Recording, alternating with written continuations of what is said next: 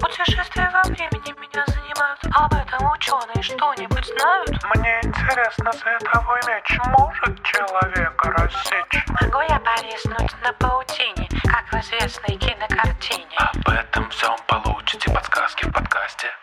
Это вам не сказки. Это вам не сказки.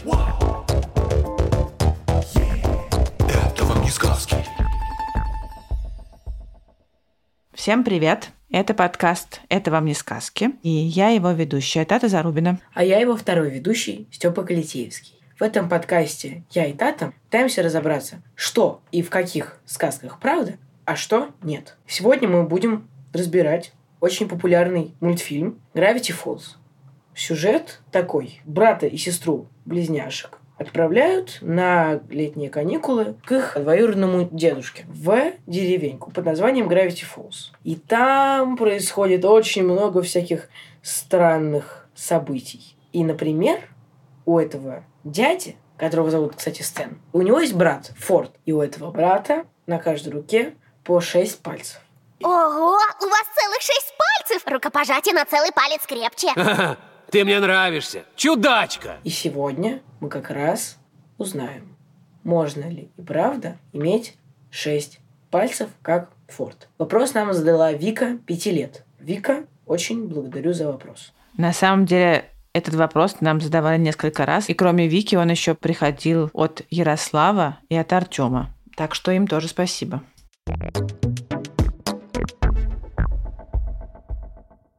Отличный вопрос.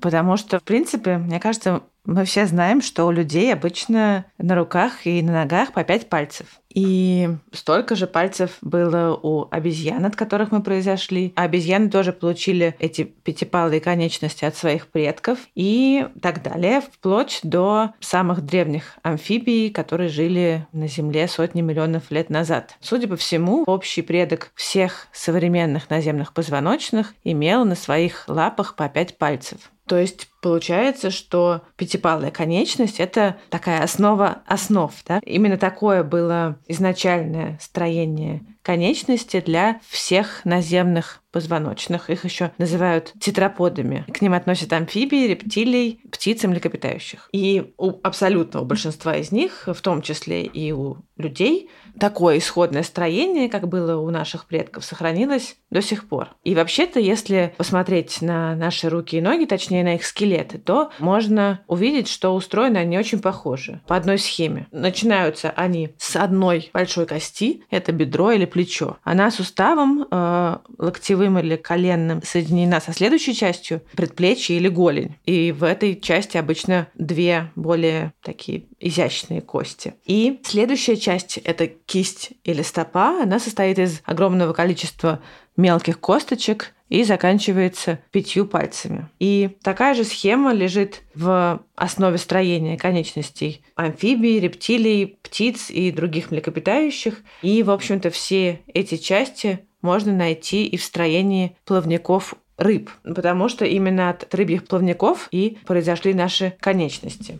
Рыбе, чтобы превратиться в амфибию или в земноводное, да, и перейти от водного образа жизни к наземному, нужно было научиться, во-первых, дышать кислородом воздуха, а во-вторых, ходить по твердой поверхности. Так вот, началось все с того, что некоторые рыбы отрастили себе такие толстые мясистые плавники и начали использовать их не только для плавания, но и для того, чтобы ходить с их помощью по дну всяких водоемов. А затем они научились опираться на них, когда им понадобилось выползать на сушу, чтобы, например, переместиться в другой, в какой-нибудь соседний водоем примерно тогда у вот этих вот рыбоподобных, но уже четвероногих существ появились и первые пальцы. У самых первых четвероногих стегоцефалов, которые примерно 360 миллионов лет назад появились на суше, количество пальцев могло быть еще разным. Известны стегоцефалы с восьмью, шестью, семью пальцами, но и с пятью тоже. Так получилось, что из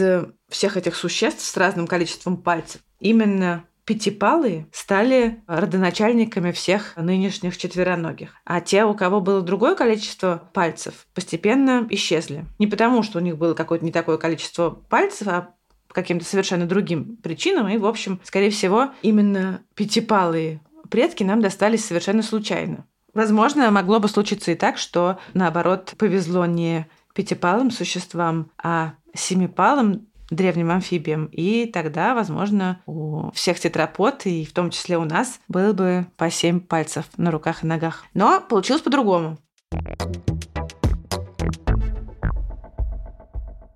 Так, почему у некоторых животных сейчас не по пять пальцев, если мы все произошли от пятипалых? А у кого, например, не пять пальцев? Например, у копытных и парнокопытных. Прекрасный вопрос, потому что действительно есть много животных, которым некоторые пальцы стали мешать и оказались лишними. Тогда они постепенно редуцируются, ну, то есть уменьшаются или исчезают совсем. И на самом деле количество пальцев у таких животных может уменьшиться до четырех, до трех, до двух, а в некоторых случаях и до одного. Например, у предков современных птиц и крокодилов это такая ветвь динозавров, которую называют архозаврами, у них тоже были пятипалые конечности, но в процессе эволюции у их потомков некоторые пальцы исчезают. При этом зачатки пальцев, которых нету у взрослых особей, обычно появляются у зародышей, а потом в процессе развития зародышей исчезают. У современных архозавров пять пальцев остается только на передних лапах у крокодилов. На задних лапах крокодилов, а также на ногах у очень многих птиц, например, у воробьинообразных, остается только четыре пальца. А, например, в крыле у большинства современных птиц всего три пальца. Получается, крылья это те же самые руки. Да-да-да, крылья это такие видоизмененные руки. Вообще в эволюции конечности у разных животных могут довольно сильно видоизменяться, если они должны выполнять какие-то необычные задачи. Например, крыло так сильно изменилось, потому что оно отвечает за полет. У разных других животных конечности, например, стали орудиями для копания и рытья, да, например, вот мы знаем, что у крота лапы передние очень сильно видоизменены. Или у тех, кто перешел к водному образу жизни обратно, они превратились в ласты и используются снова, как когда-то у рыб, для того, чтобы грести. Ну, а есть животные, для которых не только пальцы оказались лишними, но и вообще целиком конечности. И тогда они почти полностью или совсем полностью эти конечности утрачивают. Есть змеи, у которых тоже когда-то были конечности, да, и есть амфибии, которые так и называются, безногие амфибии. У них тоже когда-то были конечности, но сейчас от них не осталось даже никаких следов. Ну вот, если вернуться все-таки к крылу птицы и посмотреть на его скелет, то видно, что плечо и предплечье у птиц в общем и целом очень похоже на то, как устроена такая стандартная конечность у других тетрапод. А вот кисть очень сильно видоизменена. Там часть костей исчезла, а часть костей слилась друг с другом. И из пяти пальцев, как я уже сказала, в крыле осталось только три, потому что этого вполне достаточно для того, чтобы поддерживать контурные перья. Но более того, из этих трех оставшихся у птиц пальцев хорошо развит только один, а два других, которые по краям, они ну, совсем крошечные такие и недоразвитые. Но есть такие птицы, у которых пальцы сохранились гораздо лучше. Ну, точнее, они сохраняются у их птенцов. Например, есть такая птица гацин. Она обитает в тропических лесах в Южной Америке. И их птенцы появляются на свет с двумя свободными пальцами на крыльях. Ну, это такие самые настоящие пальцы с когтями, которые могут сгибаться. И с помощью этих пальцев птенцы гацина прекрасно лазают по деревьям. Представляешь, такая птица, которая хватается практически своими крыльями, чтобы ползти по стволу дерева, например. Но когда птенец подрастает, когти на пальцах крыльях у них исчезают, а сами пальцы превращаются в такие маленькие бугорки на кончики крыла. И способность таким волшебным способом лазить по деревьям у них исчезает. Вот я понимаю, зачем нужны пальцы летающим птицам. А что насчет нелетающих птиц? Зачем им нужны пальцы? Слушай, ну у нелетающих птиц бывает по-разному. Даже если взять страусов, то у них тоже бывает по-разному. Например, у африканского страуса в крыле сохраняются все три пальца, которые обычно бывают в крыле, потому что он хоть и не летает, но все же этими своими крыльями активно пользуется. Во-первых, он их использует в брачном поведении, он их раскрывает и показывает свое красивое оперение. Во-вторых, он их использует, чтобы поддерживать равновесие во время бега. А еще он раскрывает их, когда нужно защищать яйца, которые он насиживает от палящего солнца. А вот другой страус, австралийский эму, он ни для чего из этого крылья не использует, и они у него в результате практически полностью исчезают. У него в крыльях остается только один палец. Зато у австралийского страуса в ногах по три пальца, а вот у африканского осталось только два пальца в ногах. Такая вот история. Понятно.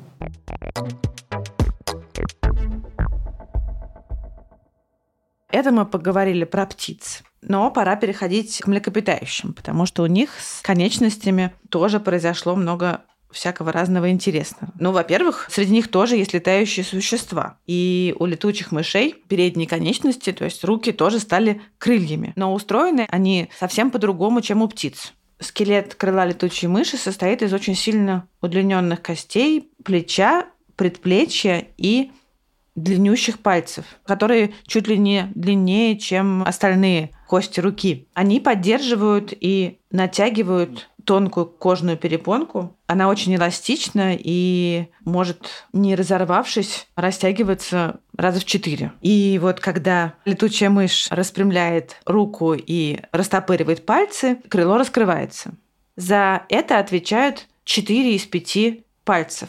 Именно на них натянута это вот тонкая перепонка крыла. А есть еще один отдельный палец. Он маленький и такой немножко крючкообразный. И с его помощью летучие мыши цепляются к разным поверхностям, к деревьям, например. То есть получается, что у них есть четыре очень длинных пальца и один отдельный маленький. И этот отдельный маленький, кстати говоря, это большой палец. Еще один пример, который ты уже сам упоминал, это лошади. У предков лошадей когда-то давным-давно на среднем пальце появилось вместо когтя большое копыто. И сам палец стал сильно увеличиваться в размерах, а остальные, наоборот, стали не нужны и только мешали росту этого среднего пальца и стали постепенно уменьшаться пока не исчезли совсем. Оказалось, что когда тебе нужно очень быстро бегать, и ты много весишь, то гораздо удобнее иметь единую конечность. А кроме того, этот единственный оставшийся палец у лошадей, он очень сильно тоже удлинился, и поэтому вся конечность оказалась гораздо длиннее. А это ощутимо сказывается на скорости бега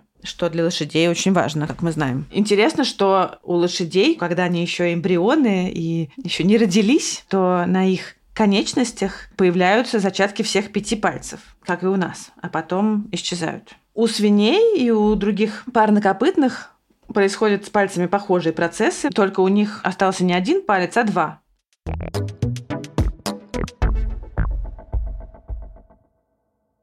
Так, смотри, вот сейчас речь шла о животных, у которых пальцев меньше, чем у людей. А бывают ли животные, у которых пальцев больше, чем у людей? Бывают, хотя и не очень часто. Но среди них есть даже наши отдаленные родственники, приматы. Например, это такой мадагаскарский лемур со смешным названием Ай-Ай. Еще его называют мадагаскарской руконожкой. Это такие существа, которые ведут в основном ночной образ жизни. Вообще выглядят довольно страшненько. У них огромные круглые глаза и большие уши, и очень взъерошенная шерсть, и сумасшедшие руки. У них очень длинные и тонкие пальцы, и третий особенно тонкий, а четвертый особенно длинный. И когда Ай-Ай ищет добычу и бродит по деревьям, он простукивает их своим тонким третьим пальцем. И если по стуку он понимает, что там под корой есть какая-то пустота, и, может быть, кто-то живет, он прогрызает дырку и запускает туда вот этот вот четвертый палец, который не только очень тонкий и длинный, а еще и голый, то есть лишен шерсти, и достает оттуда какое-нибудь насекомое, например, или личинку, и отправляет ее в рот. То есть фактически он ведет себя как дятел, только вместо клюва у него его длиннющий палец. Но недавно выяснилось, что у них есть еще один дополнительный шестой палец. Ну, точнее, псевдопалец, потому что это не настоящий палец. У этого пальца есть кости и мышцы, которые позволяют ему двигаться в разных направлениях. И считается, что он нужен руконожкам для того, чтобы крепче хвататься за ветки деревьев, особенно когда некоторые другие пальцы заняты какой-то еще работой. Кроме руконожек есть еще существа с шестью пальцами. Например, у панд есть шестой палец на передних лапах, и он помогает им лучше держать вкусные бамбуковые стебли. А еще шестой палец есть. Никогда не догадаешься у кого. Так. У слонов. Слоны вообще довольно крупные животные, но ходят, можно сказать, на цыпочках. Они опираются на кончики пальцев, хотя, конечно, нам это довольно трудно увидеть и поверить в это тоже трудно. И их шестой палец, он не прикреплен к скелету жестко, он очень подвижен и легко может изменять свое положение при ходьбе, да, в тот момент, когда слон ставит ногу на поверхность. И это помогает более равномерно распределять вес тела по стопе. А для слонов, у которых этот вес очень большой, это, видимо, очень важно.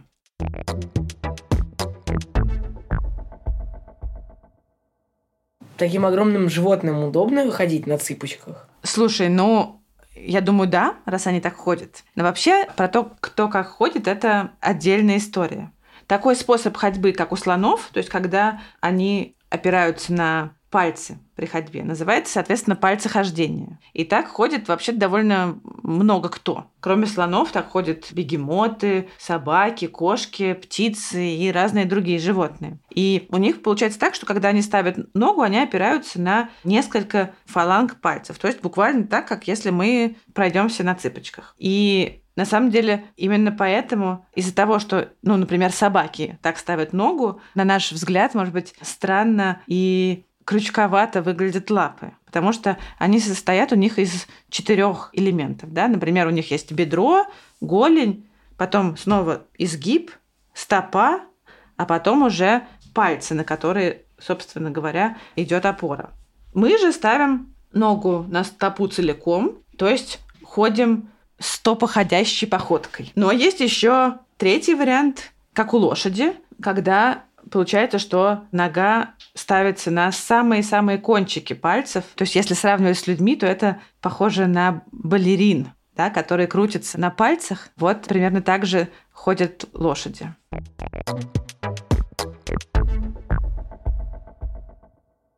Так, а вот объясни, а вот почему пять пальцев, например, осталось да, у человека, у нас – у нас оказалось так, что никакие пальцы не были лишними. Они все нужны и все служат делу. Вообще конечности для приматов, и в том числе пальцы, играют очень важную роль. Когда наши далекие предки стали вести древесный образ жизни и прыгать по ветвям, у них постепенно стала меняться тоже конечность, и она стала превращаться в так называемую конечность хватательного типа. Она использовалась в основном для хватания за ветки. И чтобы удобнее было это делать, большой палец стал отодвигаться от остальных, а еще когти стали заменяться на более плоские ногти, потому что за ветки удобнее хвататься, да, обхватывать их, а не цепляться когтями. Но у обезьян дальше с конечностями тоже происходили разные изменения. Например, некоторые обезьяны из ныне живущих, из современных,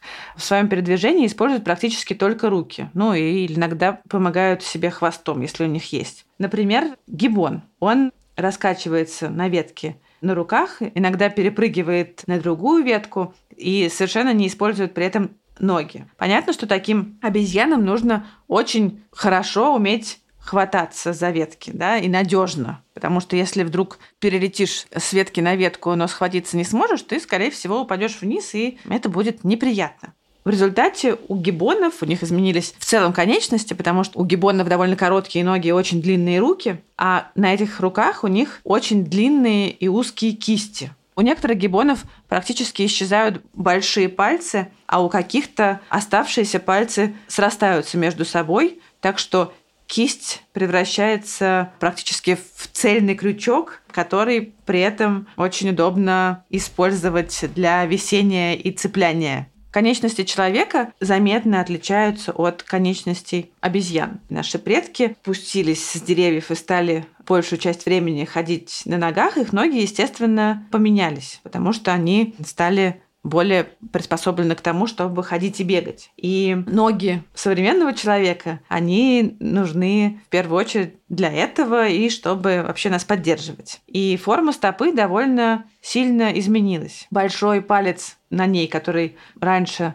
располагался так же, как и на руках, поменял свое положение и снова переехал, да, и встал на одну линию с другими пальцами. Кроме того, на стопе появилась мощная пятка и образовался свод стопы. И все эти изменения делают нашу стопу более крепкой и более жесткой, да, более подходящей для ходьбы. С передними конечностями, то есть с руками, произошло, кажется, еще больше изменений, и они сыграли огромную роль во всей судьбе человечества. У людей большой палец переехал и стал располагаться напротив других пальцев. Это называется, что большой палец противопоставлен остальным. Пальцы стали очень ловкими и чувствительными. И это в конечном итоге позволило нашим предкам научиться хорошо и точно схватывать предметы и сначала пользоваться, а потом и изготавливать самим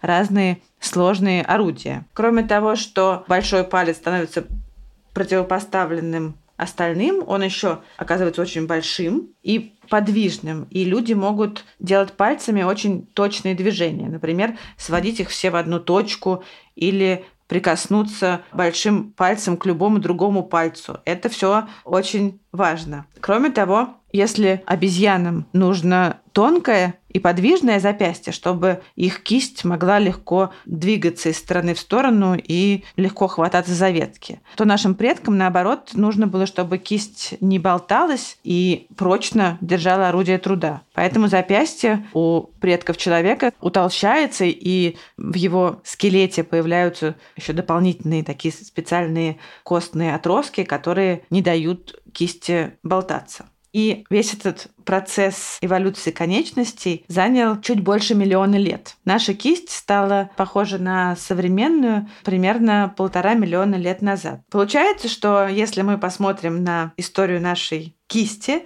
то оказывается, что она сначала использовалась как плавник, мы ею гребли, мы с помощью нее перемещались по морям. Потом мы ходили с ее помощью по дну. Потом ходили по суше, потом лазали по деревьям. Потом собирали на земле всякую всячину, а потом научились с ее помощью изготавливать орудия.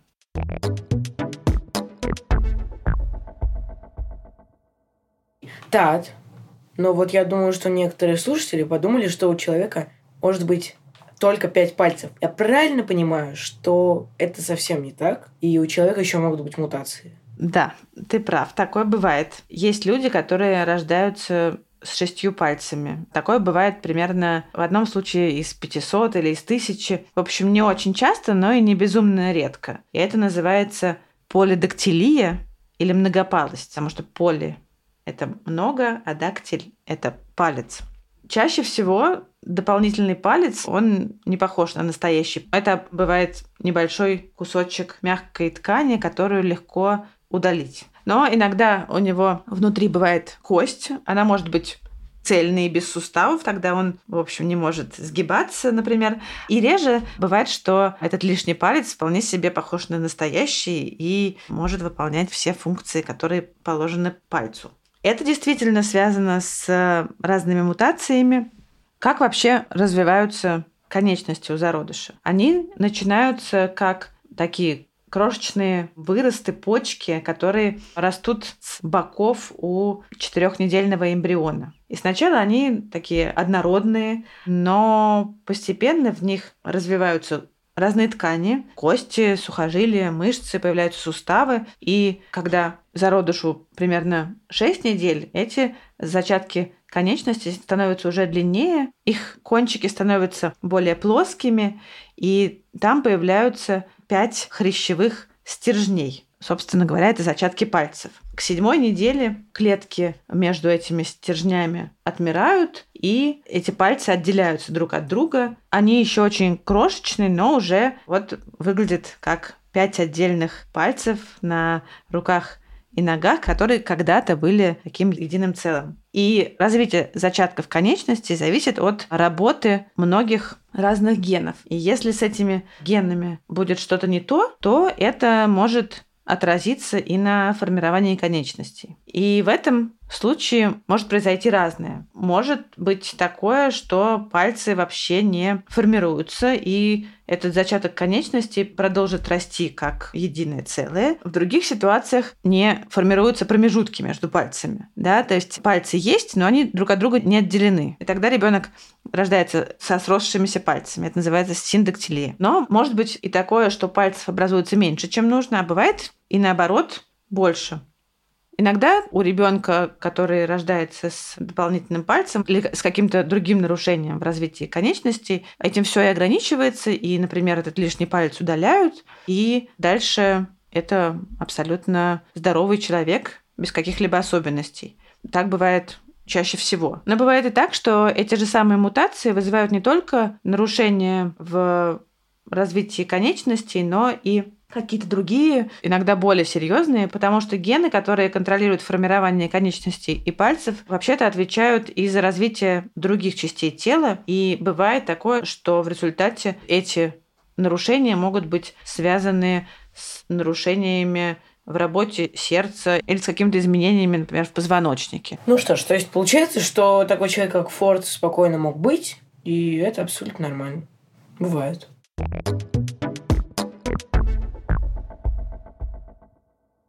Я сегодня много узнал.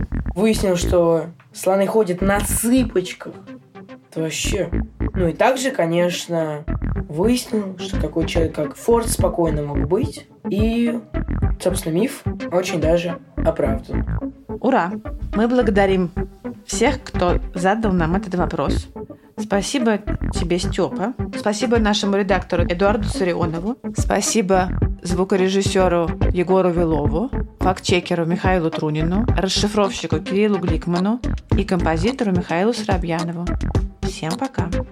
Наш подкаст можно слушать абсолютно везде, где вы вообще слушаете подкаст. Но, конечно же, лучше всего слушать его в приложении «Гусь-гусь». Ведь, во-первых, выходим мы там на две недели раньше. А во-вторых, кроме нас, там есть просто невероятное количество таких интересных лекций, сказок и подкастов. Всем пока!